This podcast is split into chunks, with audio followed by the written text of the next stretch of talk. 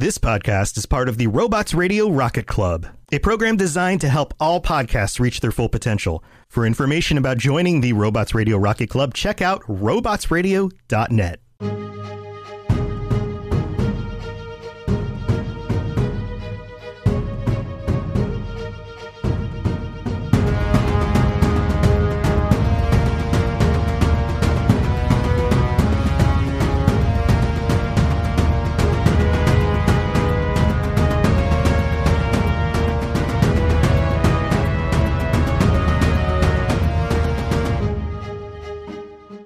guys, welcome back to the MCU Lorecast. Today, we're going back to good old 2008 to talk about The Incredible Hulk starring Edward Norton. I'm Captain Shenko. And I'm Cyke88. If you were looking for a spoiler free analysis on The Incredible Hulk, let Genesis tell you what's up. If you're looking for a spoiler free zone, sorry, lovelies, you are in the wrong place. Thanks, Jen. Let's dive right in. This is kind of falls on its horror monster movie tropes, but ultimately we got something pretty entertaining out of it. We're gonna cover a broad spectrum of scientific and action topics. We begin with um, General Ross, uh, which uh, William Hurt does a great job as uh, as Thunderbolt Ross, I think, and he's going to Ross ends up he's going to Culver University and he's going to meet with Bruce Banner, who's a colleague of and also the boyfriend of his daughter Betty, which is not awkward at all. Nope. Your uh, your big military dad rolls up on your school and says, "Hey, we need you guys to perform an experiment. Are you down?" Uh, he lies to them and says that this is an experiment trying to make humans immune to gamma radiation. He wants to recreate super soldier program from World War II, and it doesn't really end well for our guy, Edward Norton, Bruce Banner. The subsequent exposure to gamma radiation uh, causes Dr. Banner to transform into the Hulk, and he has absolutely no control over it. If his heart rate uh, spikes too high, he will transform into the Hulk, and he eventually transforms and destroys the lab and kills a bunch of people. It's a gigantic scientific mess. Yeah. It's.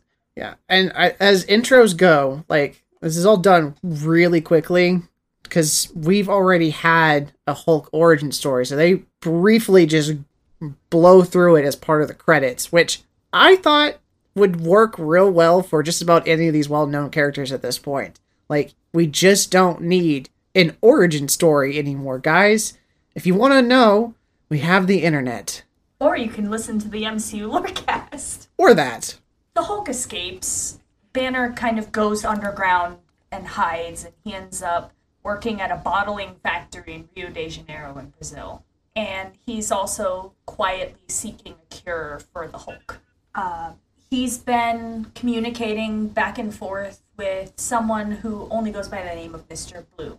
And in the meantime, is also learning how to control himself and his body so that he doesn't have any more accidents regarding the Hulk. While he's working at the bottling factory, he commits a massive OSHA violation when he cuts his finger, and his blood just falls into a bottle. And that kind of crap would not fly just about anywhere. Uh, usually there's like a biohazard thing, and you Okay, throw out the whole look. batch. Uh, it's it's Rio, Rio de Janeiro. I'm not. I'm not gonna say Yeah, they probably don't have. They're not up to code. They're not up to code. No. definitely not. Um, the fact is, uh, a lot of mistakes were made, and his blood ends up in a bottle of soda, and we see later that that very same bottle is picked up by Stan the Man. Doesn't end well for him. I mean, normal blood in a drop of soda might not taste very good, but Hulk blood, that's uh, that is an additive that was not on the label. I mean, yeah, I don't know if there was enough to really be able to taste it. I mean, they they showed it for, for cinem- cinematicness of it to be like, oh, it's sitting in here and it's being all menacing. Uh, but the reality is, it was like a drop, and we wouldn't have been able to taste it. But the amount of gamma radiation in it was what did did the poor Stan in on that one. It is unclear whether or not he survived that. They just kind of cut away, saying he got a little bit more kick than he was expecting. So, But using that um, incident, he uh, Ross manages to track down Banner, and he sends in some special force guys, led by our resident crazy guy Emil Blonsky. He is all about the soldier life. He is the badass of badasses. Um, he's you know combat specialist. He's got all these special commendations from the Royal Air Force and uh, yeah, basically he's the guy that's going to go track down the big monster. They don't know that, that they're after a monster yet, though. nope. Ross happens to uh, leave out the fact that, hey, if you piss this guy off, he's to transform into a giant green rage monster and wreak havoc, and none of you stand a chance because none of your weapons are to work on him. Good luck. He just says, go in quietly, trank him, grab him, and let's go make it nice and um, the military bravado kind of overrides that, and they're they go in and and they don't really take Ross's advice to grab him quick, and they try to drag out a fight. And what happens is what you would expect to happen. Um, Yeah, it's a massacre on the soldiers' part.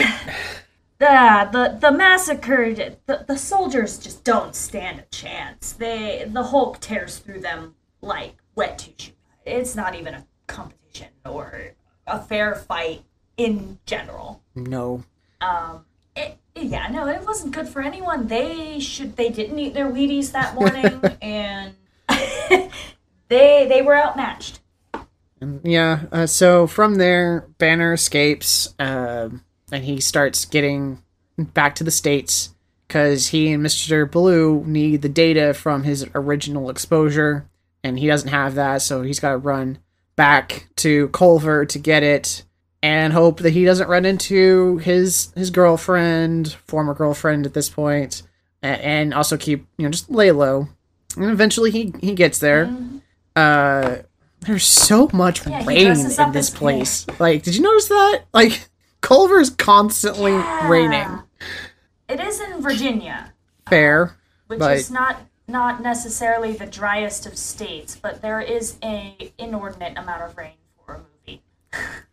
uh, he dresses up as a pizza guy, and we get another cameo uh, from Lou Ferrigno, who played the Hulk in the um, older TV series Such an awesome guy. right?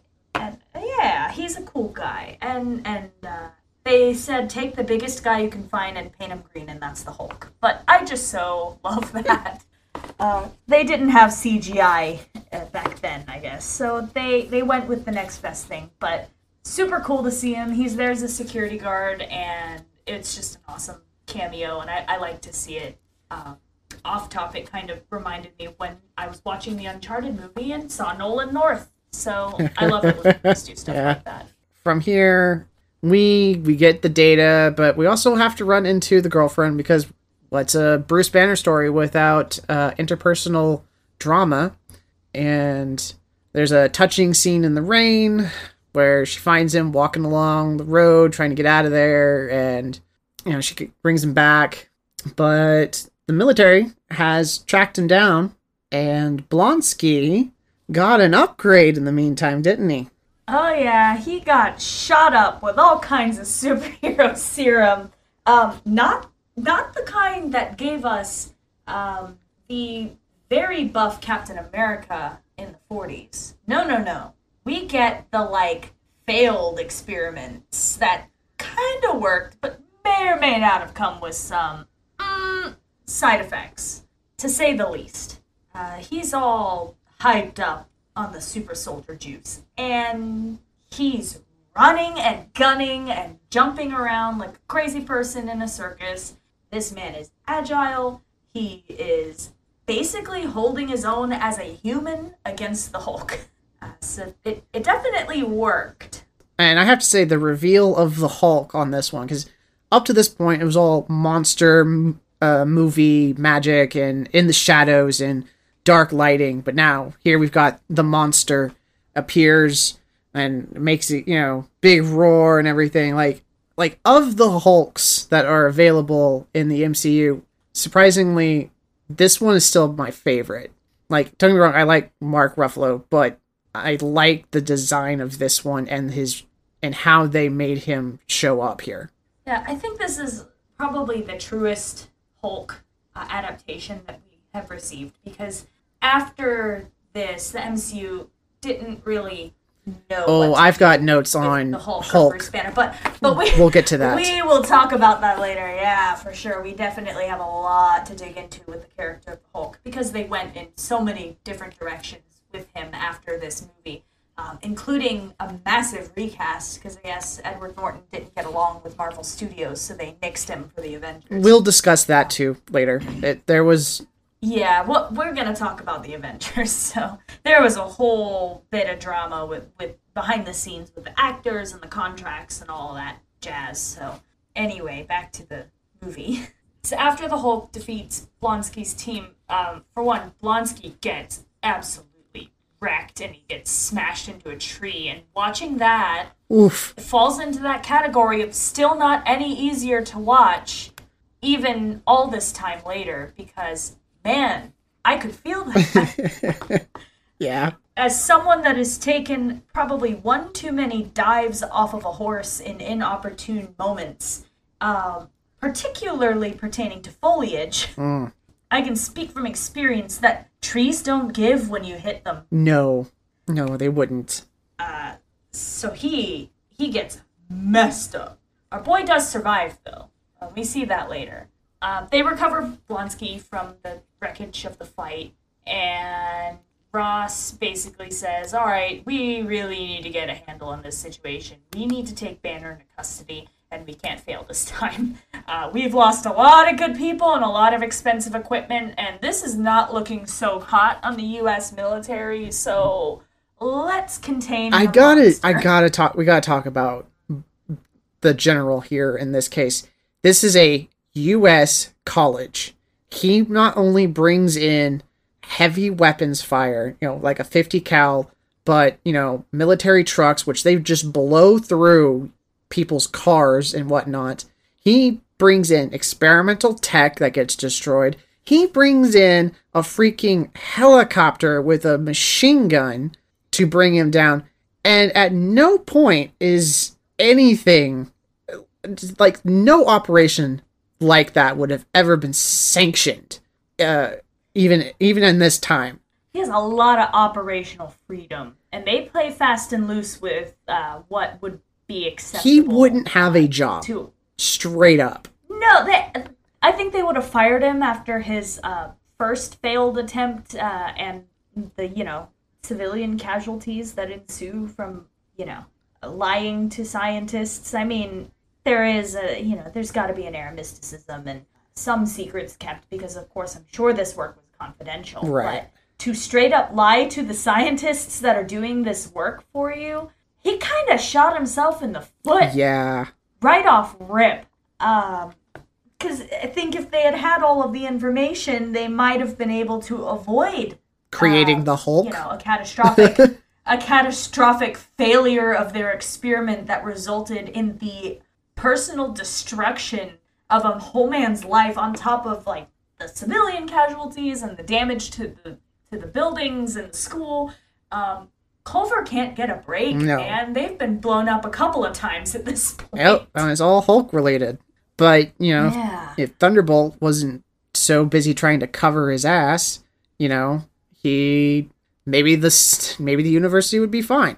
But so the Hulk escapes, he takes Betty and they they dive out of there. Uh we get we get a nice little touching, I say touching. We get a nice moment between Ross and Betty's boyfriend, uh Leonard, and he's all like, you know, I can tell when a person's lying and you're lying, which, you know, I, I feel like that's pretty much true of Thunderbolt regardless. And just all like, yeah, I know why she doesn't talk about you now. Which, like, man, just giving it to him. Like, and he deserves it He's got because he's a some, terrible he's person. got some stones on it. He's got some stones on him. though. Right? Yeah. Blonsky ends up he really likes the strength enhancements that come from all that experimental serum that he's been shot up with. And he knows about um, Mr. Blue. Well, we get we get one more dosage. He he recovers miraculously from his Yeah, and he looks better. Yeah. and he's like he looks even better this he's time. all yeah. itching for round three. So we dose him up again. So now he's get he's got something running around in him. And meanwhile, Bruce and Betty have their quiet time together and what they would like to not be quiet time together and a whole a whole funny supposedly moment of you know can't get too excited which looking like watching that scene today was like ugh man they really did include that didn't they? Okay. Yeah, um, I think it was a little, especially in 2008, a little gratuitous. But then again, we are on the coattails of Iron Man, and I think they felt like they could get away with quite a bit. And I mean, here's the deal, guys. Uh, I was an athlete, and we measured our BPM.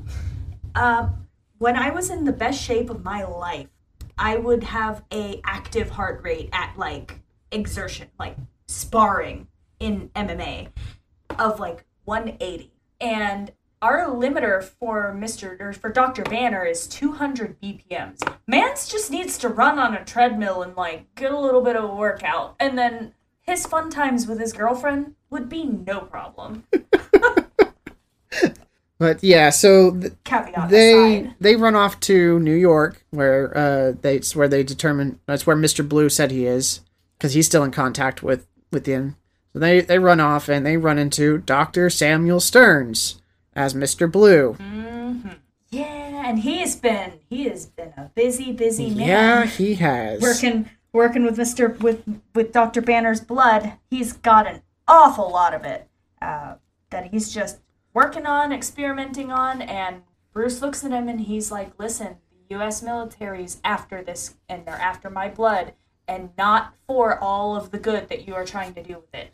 They are here to make weapons, and they are here to make more soldiers. They want to weaponize the Hulk. You need to destroy it."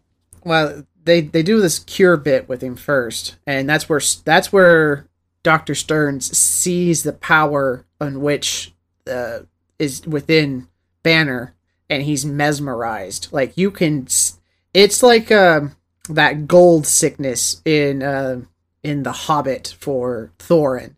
It's the same look of just awe and greed written all over his face. Mm-hmm. He He's Yeah. ready. and so he, when he sees that, and he's so excited to share, like, oh yeah, I've got this giant blood bank of all you, of different concentrations of your blood, and that's when Banner's like, whoa, buddy, He's like, whoa, whoa, whoa. No, you gotta chill. no, no, we're gonna set this all on fire. Like, we're done. And it's at that exact moment when all hell breaks loose, and the military finally captures their guy. yeah, he gets darted through the window and he drops because without without the Hulk, he's just Bruce. Yep. He he's literally just a guy. so yeah, they take him out. And Blonsky's mad because he, he broke formation to go get Banner to turn into the Hulk because he wants another round. And by the time he gets there, he's been tranked. And he's like, no, no, gimme, gimme. And so the military takes Bruce into custody. Uh, Betty goes with him and she's just absolutely done with her father. Like, I will never, uh, never speak to me as your daughter again, kind of th- stuff. Yeah, how to wreck your interpersonal relations in like 0.5 seconds. Have your daughter perform experiments with gamma radiation. Transform her boyfriend into a giant green monster who like rips through buildings and can't be killed with bullets. and Yep. and then kidnap said boyfriend after you've chased him all around the world and blown up her school twice. Uh, I I think I'd be done too. And meanwhile, we've got Blonsky sitting around with Stearns. And the, the line of He's questioning. like, you should, you should, mm, yeah. Oh god, this is like mad science and uh, monster movie horror and like every psycho military movie ever. Let's take this thing and mix it with this other thing. Let's turn this up to 11. And then let's see what happens. so he mixes his like crazy superhero steroid juice blood with the samples from Banner that are left to make something else. to make an abomination. And he makes an abomination. And he becomes the abomination. And then we get our big CGI monster movie fight between the abomination and the Hulk. I got, you know, my one little chip on my shoulder about this is that the CGI just doesn't quite hold up to modern day. It didn't look, I, I don't really remember seeing this movie back in 2008, but I, I can imagine that it probably looked a lot better back then to the gaze that hasn't been spoiled by near to real life CGI that we have now. Um, so, you know, it is what it is. Ultimately, though, it was a pretty well done fight scene.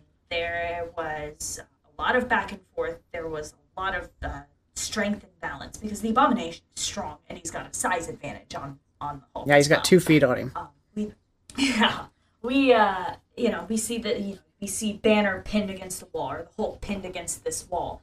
Um, the Abomination is using his spikes that are all over his body to drive them into the Hulk's body to weaken him. And seeing those spikes kind of jabbing in, that doesn't get easier. It that was pretty hard to see, um, because as we can see, as we have seen, the Hulk is impervious to machine gun fire and like fire fire, um, all kinds of you know any kind of weapon, handgun, rifle, assault rifle, anything like that. He's just you know he brushed those off. He shrugs that off like nothing. But these spikes certainly do some damage. Uh, we get to see some smart fighting by the Hulk. Uh, he ends up uh, you know, Blonsky grabs these chains with these heavy weights on the ends and he's swinging them around like a, a meteor hammer, which, if you've never seen one, is basically a weight on the end of a really long rope. And you swing it around, and when you, you know, you don't think about it, but momentum is what? What was the? What was that quote from Mass Effect? Gravity's one mean mother. When you take something small and you put a whole lot of force behind it and a whole lot of uh, you know, like a chain or a rope, and you get that thing swinging, you're generating a whole hell of a lot of force.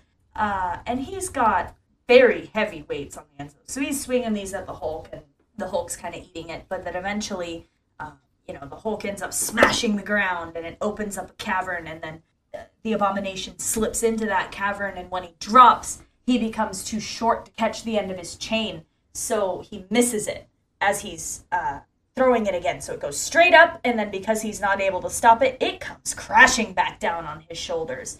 He's not in a good way after that. Uh, Hulk ends up grabbing those chains and kind of winding them around the Abomination's neck, choking him out because I think, you know, the part of the Hulk that is in this fight realizes that he's not going to match him one on one, punch for punch, and strength for strength. So that was really cool. Uh, you know, you, with your big monster fights, you usually just expect tons of destruction and explosions and buildings falling down, which you know we did get Very. that. But we, I, I, I appreciated seeing some smart fighting techniques in here, and I, I'm happy that I had something to talk about on that front finally. Not just start jumping around the city kind of big fights. And we get our first villain to survive. Yeah, we, we did a lot of killing off of villains uh, after that. Betty screaming that she doesn't really want Bruce to kill him. And he ends up letting him go after he's unconscious, puts his foot on him, stomps him in real good, just like, stay down. And then he turns him over to the military, and the Hulk fades into the distance. Chased by a helicopter, but yes. Yeah, you gotta have that. You know, you can't just let him go easy. Not like he just, you know, wrecked this giant monster and saved you, pulled your ass out of the fire after you screwed up a couple of times. the fact that Ross has a job after this whole debacle is amazing, but somehow he's still employed, and we catch him drinking at the bar, and here is where our connection to the greater MCU comes from. Strolling casually through the bar door is none other than Tony Stark himself. hmm He says, I'm interested in the Hulk. We have a team that we might potentially, secretly, be putting together. Hmm, yes. Hmm, I wonder what that team could be. And that's about it. Uh, that's where it leaves us. And we won't see Edward Norton again. Nope. Yeah, it turns out Norton Norton had creative control problems. He needed to be as much at the helm of the project as the director or any of the producers. And so when when it was time to edit the movie together, Norton is like, "No, no, this is my vision for the movie." And everyone else is like, "No, no, this is our movie. You acted in it." And that that could that kind of yeah, that kind of mindset just could not continue in this collaboration that was going to become the Avengers. You can't have one of them trying to be like, but it's my movie. But and it's like, no, this is an ensemble, buddy. Like, Yeah, you are part of a you are part of a larger cast, and I can't imagine that um, Robert Downey Jr. would have stood for that much shenanigans uh, on the filming of the Avengers and leading up to it. Uh, I think a movie franchise could only survive, you know, one big personality, and unfortunately for Edward Norton, I think they would have rather had RDJ because he's also like not a massive problem when it comes to the production. yeah, uh, the choices were made. He's an actor first.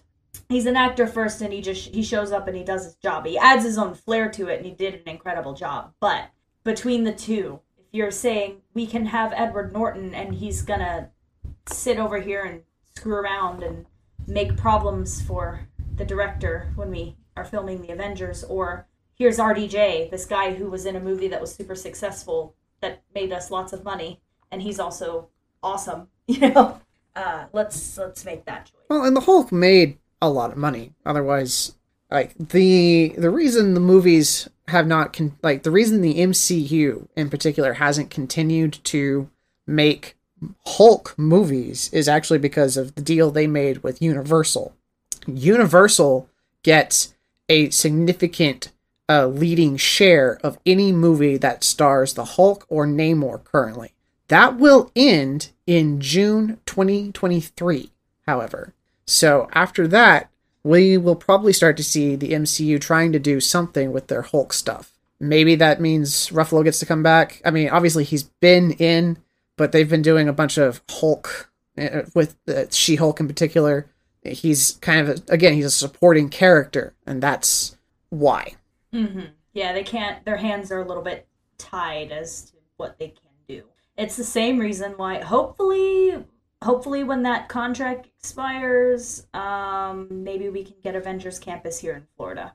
Uh, the the whole deal with Universal is also kind of affecting what they can do um, across media, which includes entertainment and the parks. Mm. Um, I know Hollywood Studios California recently launched uh, Avengers Campus, which I was stoked to hear about because it is literally Marvel land in Disney. Uh, and I was all down for it because I love Star Wars, I love Marvel, and I would have loved to see Avengers Campus, but it's not looking like we're going to get Avengers Campus in Florida anytime soon. And I'm very sad about it. I, I mean, Come on, Universal. Give us give give give them back the rights. We need our, our we need our entertainment. Can't Marvel just give you an ungodly sum of money and call it a day? no, and I mean, and that's why the deal has. It's why no one's bothered to fight it for the last fifteen, uh, for the last fourteen years, and it will be fifteen years in twenty twenty three. So that's how long the deal goes, and that's it. So yeah, that's that's just where the Hulk sits currently in the uh, copyright hell, as it is. Conundrum. yeah, the contracts for Marvel have been all over the place. It, it's looking like it's gonna eventually fade into one, Yeah, aka Disney. that- I I have a lot of feelings about the monopoly that is Disney owning so many of these franchises and IPs and other media corporations. Uh, I'm very much in support of like antitrust laws, and I genuinely feel like stuff needs to get kind of get broken back up. So like, yeah, thank you, Disney, but at the same time, please stop buying everything. Like, there's this thing called creative freedom. Let us have some of it. I don't know. Yeah, and Disney Disney is um, very strict as to what can be used for fair use as well. Yeah. Um, you know, so that kind of it kind of hamstrings media like this podcast and uh, you know anyone that wants to do outside of outside content creation and that's kind of sad because if you've ever seen some of the really good independent projects that have been done for other you know other media that is not so tightly controlled as disney owned properties um, it's incredible. And it and it's um, kind of a shame that they're taking that creative liberty uh, away from the fans because a lot of times the fans are producing stuff that the people actually want to see anyway Yep. Let's. off of my soapbox now. uh, I think we should roll into our mid break.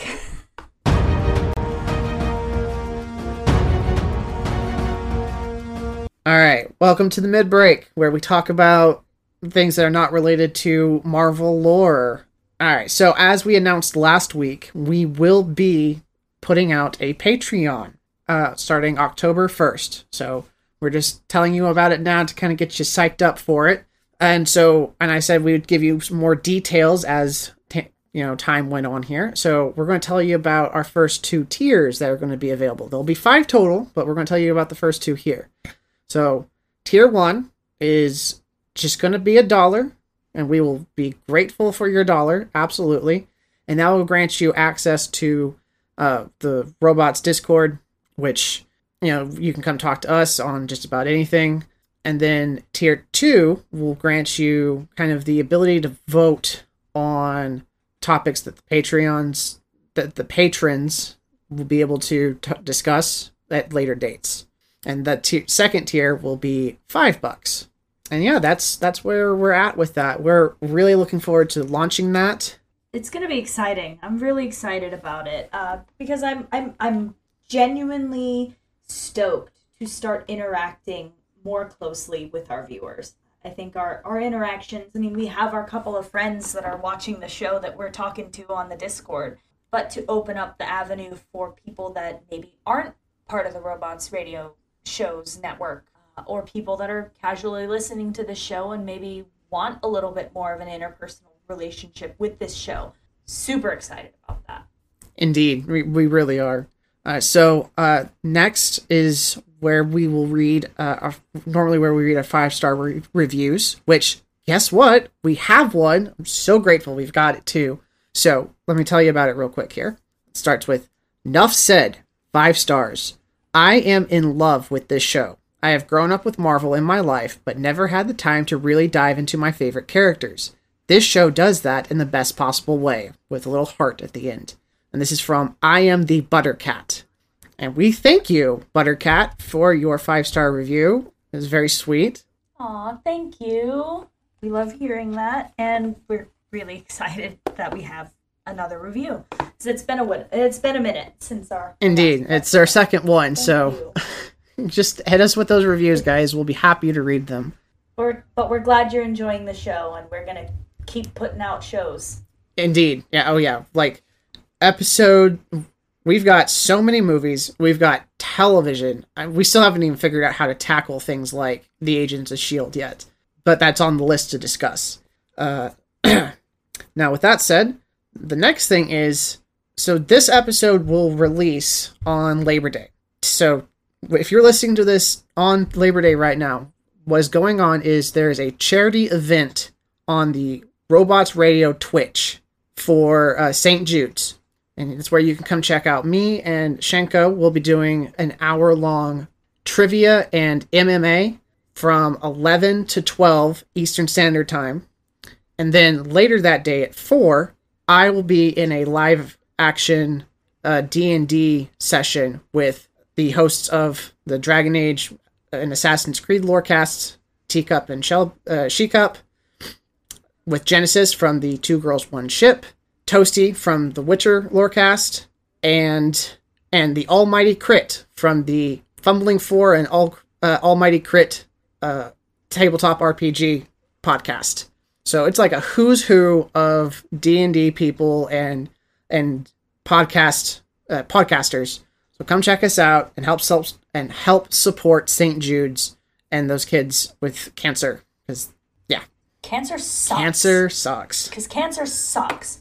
Uh, yeah, there's not really a better cause, I don't think. And, you know, spend your Labor Day doing some good for some other people. That's why we're participating in the live stream. Genuinely care about the cause that this is supporting. And we want you guys to come and have a good time, obviously, but, you know, make some donations, watch the stream, and it's going to be a good time. I know a lot of the other hosts are doing some other things across the board, still kind of planning all of that, but we're excited about it and we're happy to be a part of it. Yes. And we hope that you join us. All right. I feel like I'm forgetting something here in our section. What else? I, we gotta we gotta talk about our sponsor. Right. Shenko, take us away on our sponsor. All right, guys. So this episode is once again brought to you by Bearded Brown Coat. It is a awesome comic shop here in my hometown of Ocala, Florida.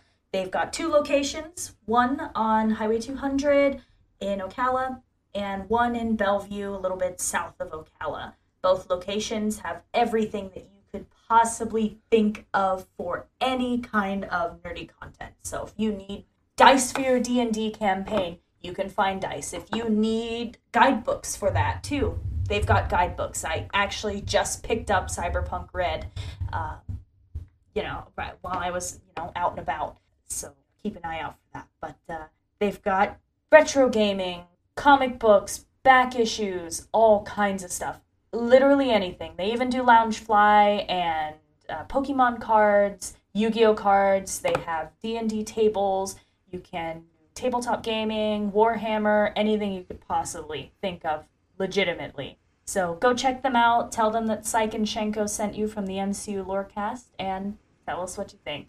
But thank you, Bearded Brown Coat. Thank you very much. Awesome. All right. Are we ready to get out of the mid break?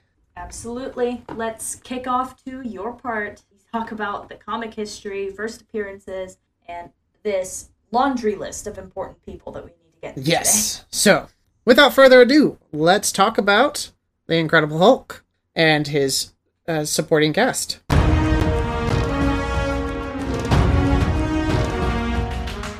So, I'm going to save the big guy for last because he, as I'm finding, obviously the creation of these leading characters also ties right into the themes and the current events of the time. So, we'll start really with Elizabeth Betty Ross. She was introduced in The Incredible Hulk number one in May 1962 by Lee and Kirby. Her, for a while, she's just kind of the main love interest and support character. She's very strong willed. Uh, later, she'll become even more confrontational, and that's something that just remains part of her character, which was a real nice uh, bit. Uh, she's independent, thinks for herself, kind of, you know, she isn't j- your standard damsel in distress, which is nice. Yeah, she's got she's got brains. Yes, she's got brains Got and gumption. Brains and grit. Yep. Um, but from there, uh, I'm going to go on ahead and, and tell you guys a little bit further about the stuff they do with her because, unfortunately, this is the only time we're going to discuss Betty Ross or most of these characters.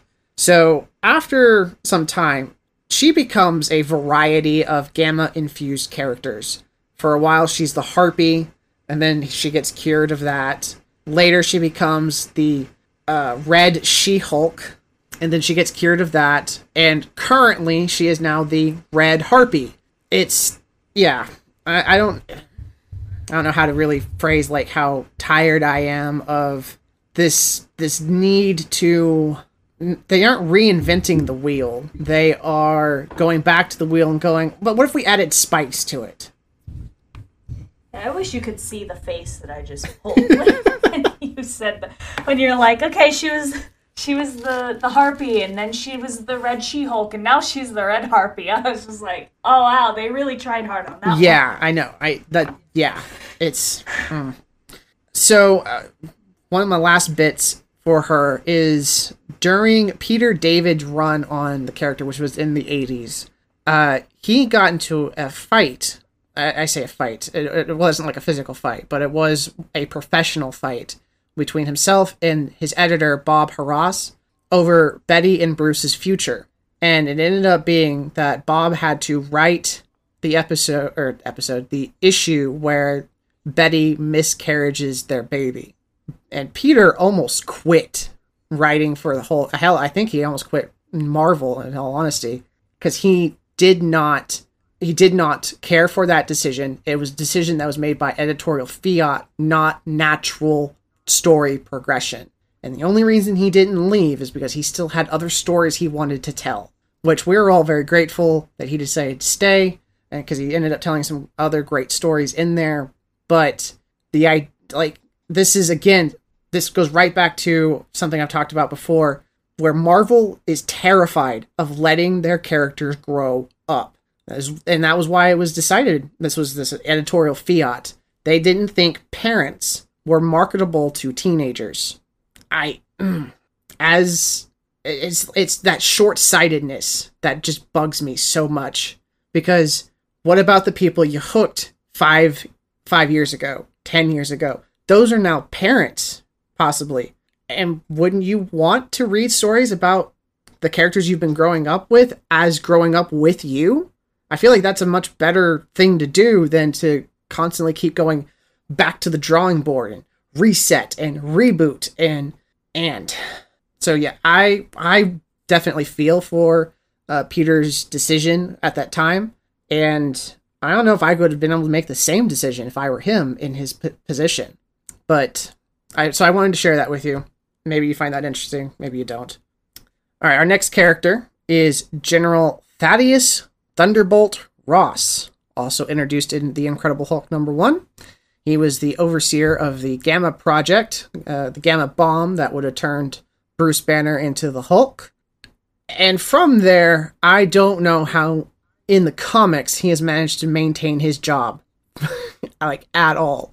Yeah, this this man has has had a, a checkered past, to say the least. Uh, checkered. He's uh, sold out. He has made some.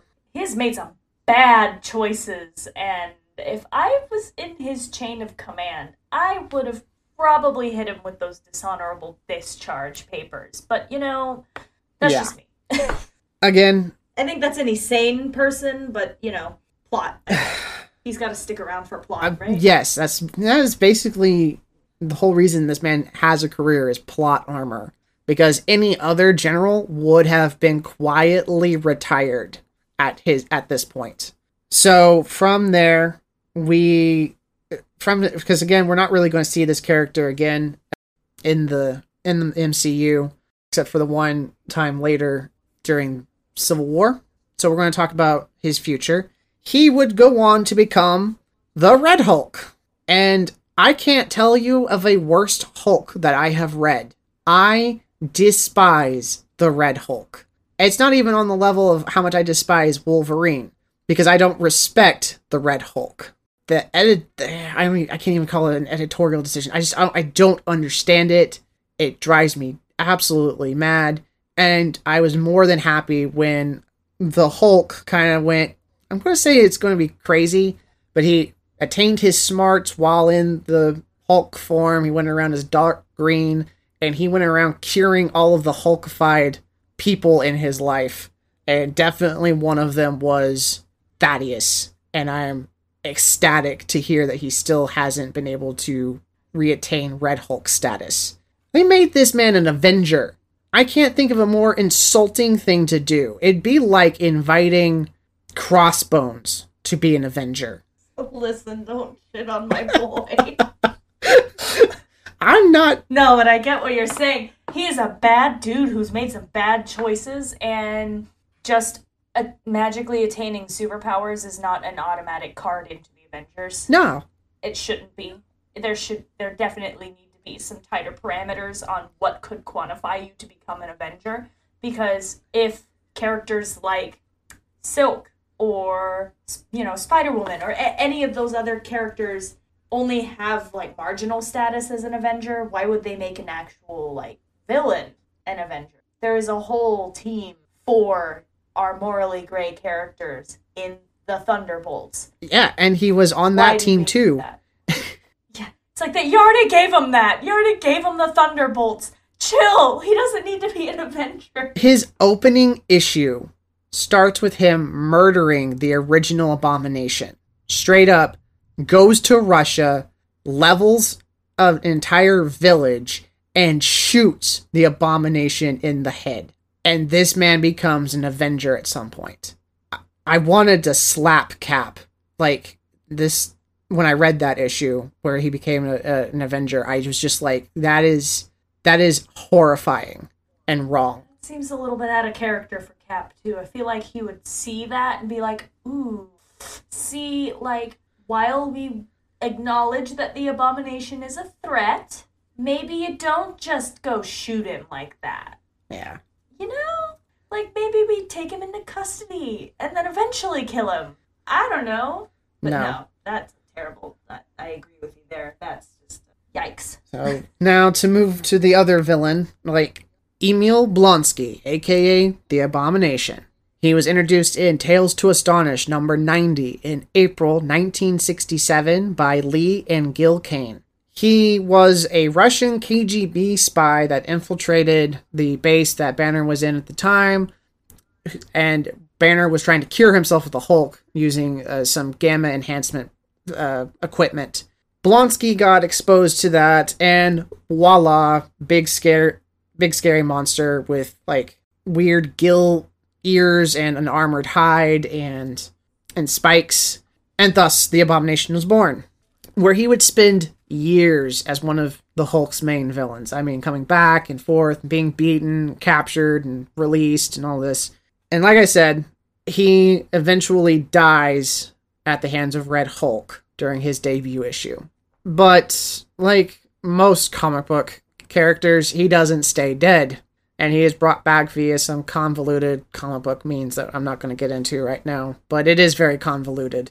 He was only kind of dead. Oh no, alright. he was dead. Like there's an entire storyline dealing with dead villains as they serve as jurors for Pluto uh, during the like one of the Dark Reign storylines, and he so he serves there. Uh, a couple of the other uh, uh, Obadiah Stane is there. So like this is a comic that brings back a lot of like dead dead villains to serve.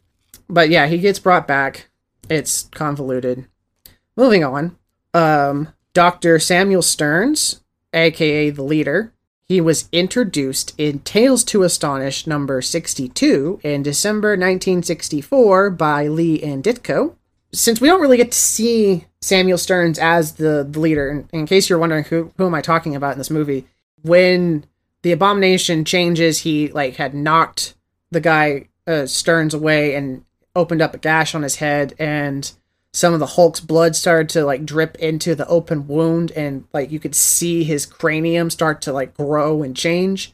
That was the leader becoming uh, a character in in the movie verse, which went nowhere because of the deal we were talking about earlier.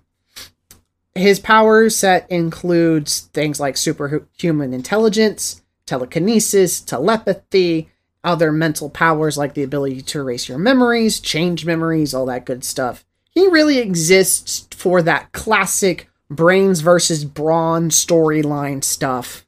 He's a main antagonist of the of the Hulk for many years, just like the Abomination.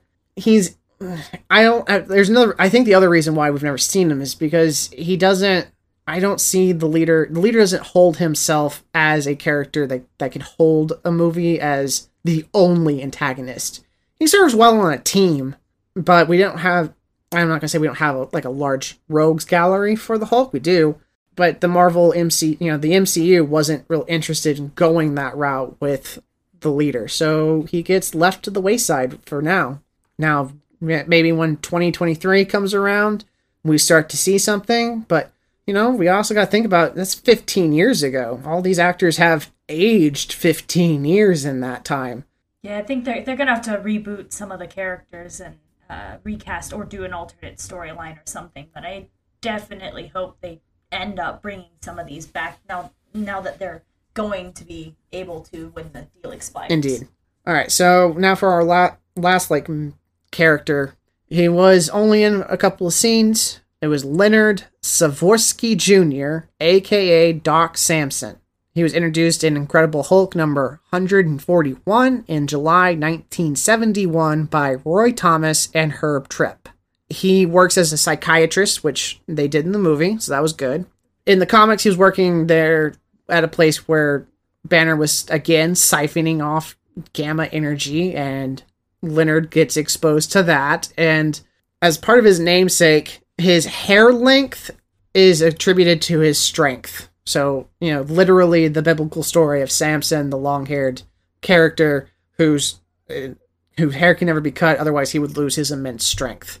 Now, in the comics, that eventually does go like that connection goes away. He's still immensely strong, but he can now finally get a haircut. I long long hair. yeah, man. basically. Uh, he really serves as an ally a good portion of the time. He's not a villain, except when he's being mind controlled. And unfortunately, that happens a little bit more often than it should. Sometimes it's the leader, sometimes it's somebody else, like MODOK. But yeah, most of the time he's on the side of the good guys. Now we've got the big guy. Actually, before I get to him, I've got one guy who needs to be mentioned because of how criminal it is to leave him out. Missing in action is Rick Jones, also introduced in Incredible Hulk number one. He is the quintessential teenage sidekick character. He serves with Hulk, Captain America, a couple, uh, the original Captain Marvel. He goes through all kinds of amazing adventures, and at no point has the MCU even remotely gone into Rick Jones. And that is, I, I almost say, criminally negligent on their part to just be like, oh, here's an important side character that we've had for 40 or 50 years. Oh, no, I'm sorry, 60 years. Meh. Into the dustbin of history you go. That is a little bit of a shame. He's if he's important to so many different characters, it would seem like it would be natural for him to be included. Unfortunately, the natural thing is not always the thing that they go with. Anyway, so I wanted to mention him. So now, for the big guy Dr. Robert Bruce Banner, aka the Hulk. Again, uh, obviously, Incredible Hulk number one. His original color scheme was gray. And you, you can see that on the original issue. He, you know, it's a, a large gray lumbering person in purple pants. But there were significant printer problems at the time with how the printers produced gray that was inconsistent. So Lee was just like, hell with it, green. And that's where we get our primary color now for him. So, I mean, I, I feel like that was. I, I'm imagining a world where a printer issue didn't exist and we have the Incredible Hulk as a gray skinned monster. And I'm wondering how well. weird. Yeah, I'm wondering how well that would have worked, and I don't see that. I, I, it doesn't have quite the same vibrance as this Hulk green hulking monstrosity, right? I think that it would have definitely fallen way more into the monster category than the horrible scientific experiment category because even though they seem like they're not that far off from the spectrum when you're comparing them side by side, yes, there's a very large difference between, say, like Frankenstein and the Hulk. Speaking of Frankenstein, that was one of the major influences to the Hulk. Lee was he- heavily influenced by both Frankenstein and Dr. Jekyll and Mr. Hyde. And so the idea of a character changing into his own monster rather than the, and rather than having to create a separate monster like Frankenstein like Dr. Frankenstein did in creating his monster. So yeah, uh, already we have the horror monster part brought here to the Hulk, and that, that's and I'm that's one of the things that I do like about the Incredible Hulk is they still play to that monster cinematicness, right? It, it feels like a monster movie, not a superhero movie. Yes, for sure. And I do. I think. Um, I don't think he would have screen tested nearly as well as as Gray as he did No. screen. Yeah, I don't think Lou Ferrigno would have um, enjoyed being painted gray for for his run as the Hulk. Uh, I think it was definitely the right choice. It may not have been the choice they wanted to go with at, at the start of things, but it ended up working out for him just a little bit. That uh, green and purple uh, motif that they have is it's, it's very iconic now. Indeed. Yes. it- yes. Very much so. And speaking of iconic, so again, it's, you know, it is 1962. It's the height of the Cold War. And so that's one of the themes that gets kind of brought forward with the Hulk. Because, uh, like, we have a KGB agent, right? Running around becoming the abomination and others, other stories that involve that. Also, again, we have weird science with gamma radiation again brought out of the fear of nuclear war that in 1960s was practically imminent i would say or at least people felt like it was.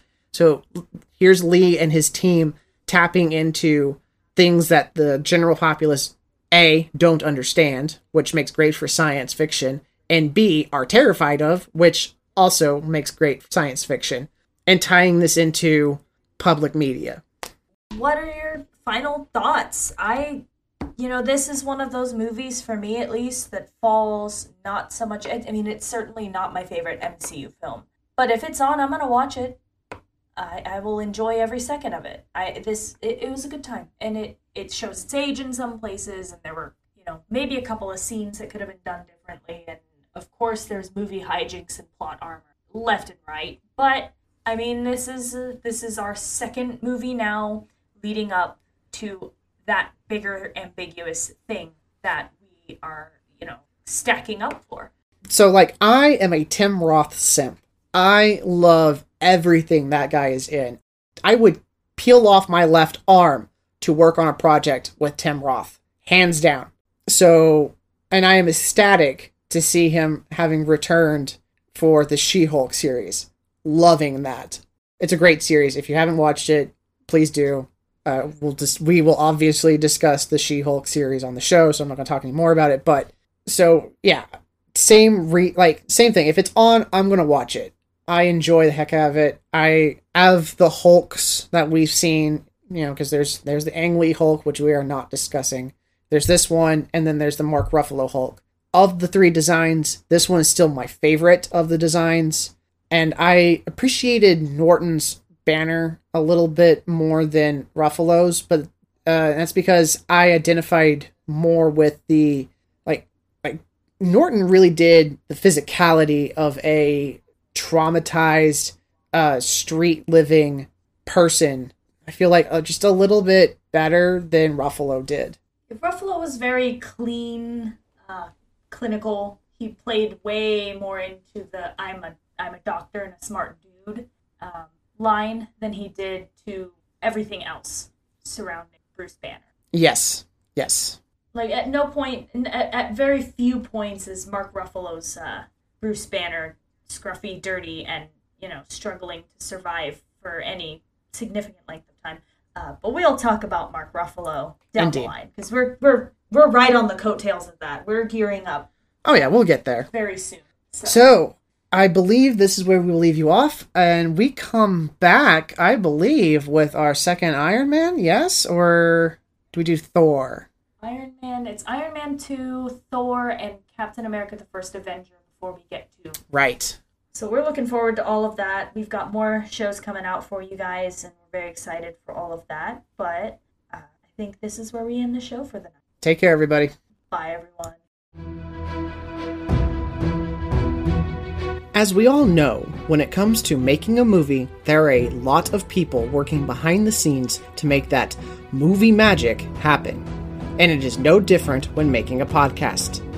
Welcome to the credits section of the MCU Lorecast. Captain Shenko and I would like to personally thank the following for their incredibly hard work and faith in us to get this podcast rolling. Tom, the head of the Robots Radio Network, for hosting and mentoring. In7 Legend of the Mass Effect Lorecast for inspiration, Genesis and Vervada of the Two Girls One Ship podcast for introducing us, Let's Not, a fellow tabletop gamer and friend, for the amazing artwork, Pipe Men, a veteran and friend, for the outstanding music, our significant others for believing in and supporting us through this, and you, our fans, without whom this would be a vanity project. Let us know how we're doing by leaving us a review on Apple or a rating on Spotify. And, to quote Stan the Man, enough said. Do you love Dragon Age? Have you always wanted to learn more about its vast world and detailed lore?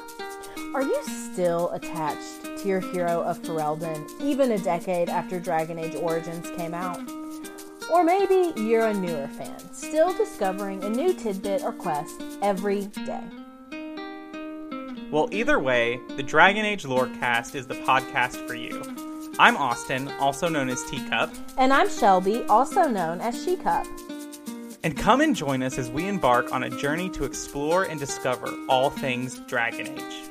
We'll discuss all kinds of topics, from Lyrium to the Chantry and the great mysteries of the old gods, and even more that even you BioWare superfans might not know about.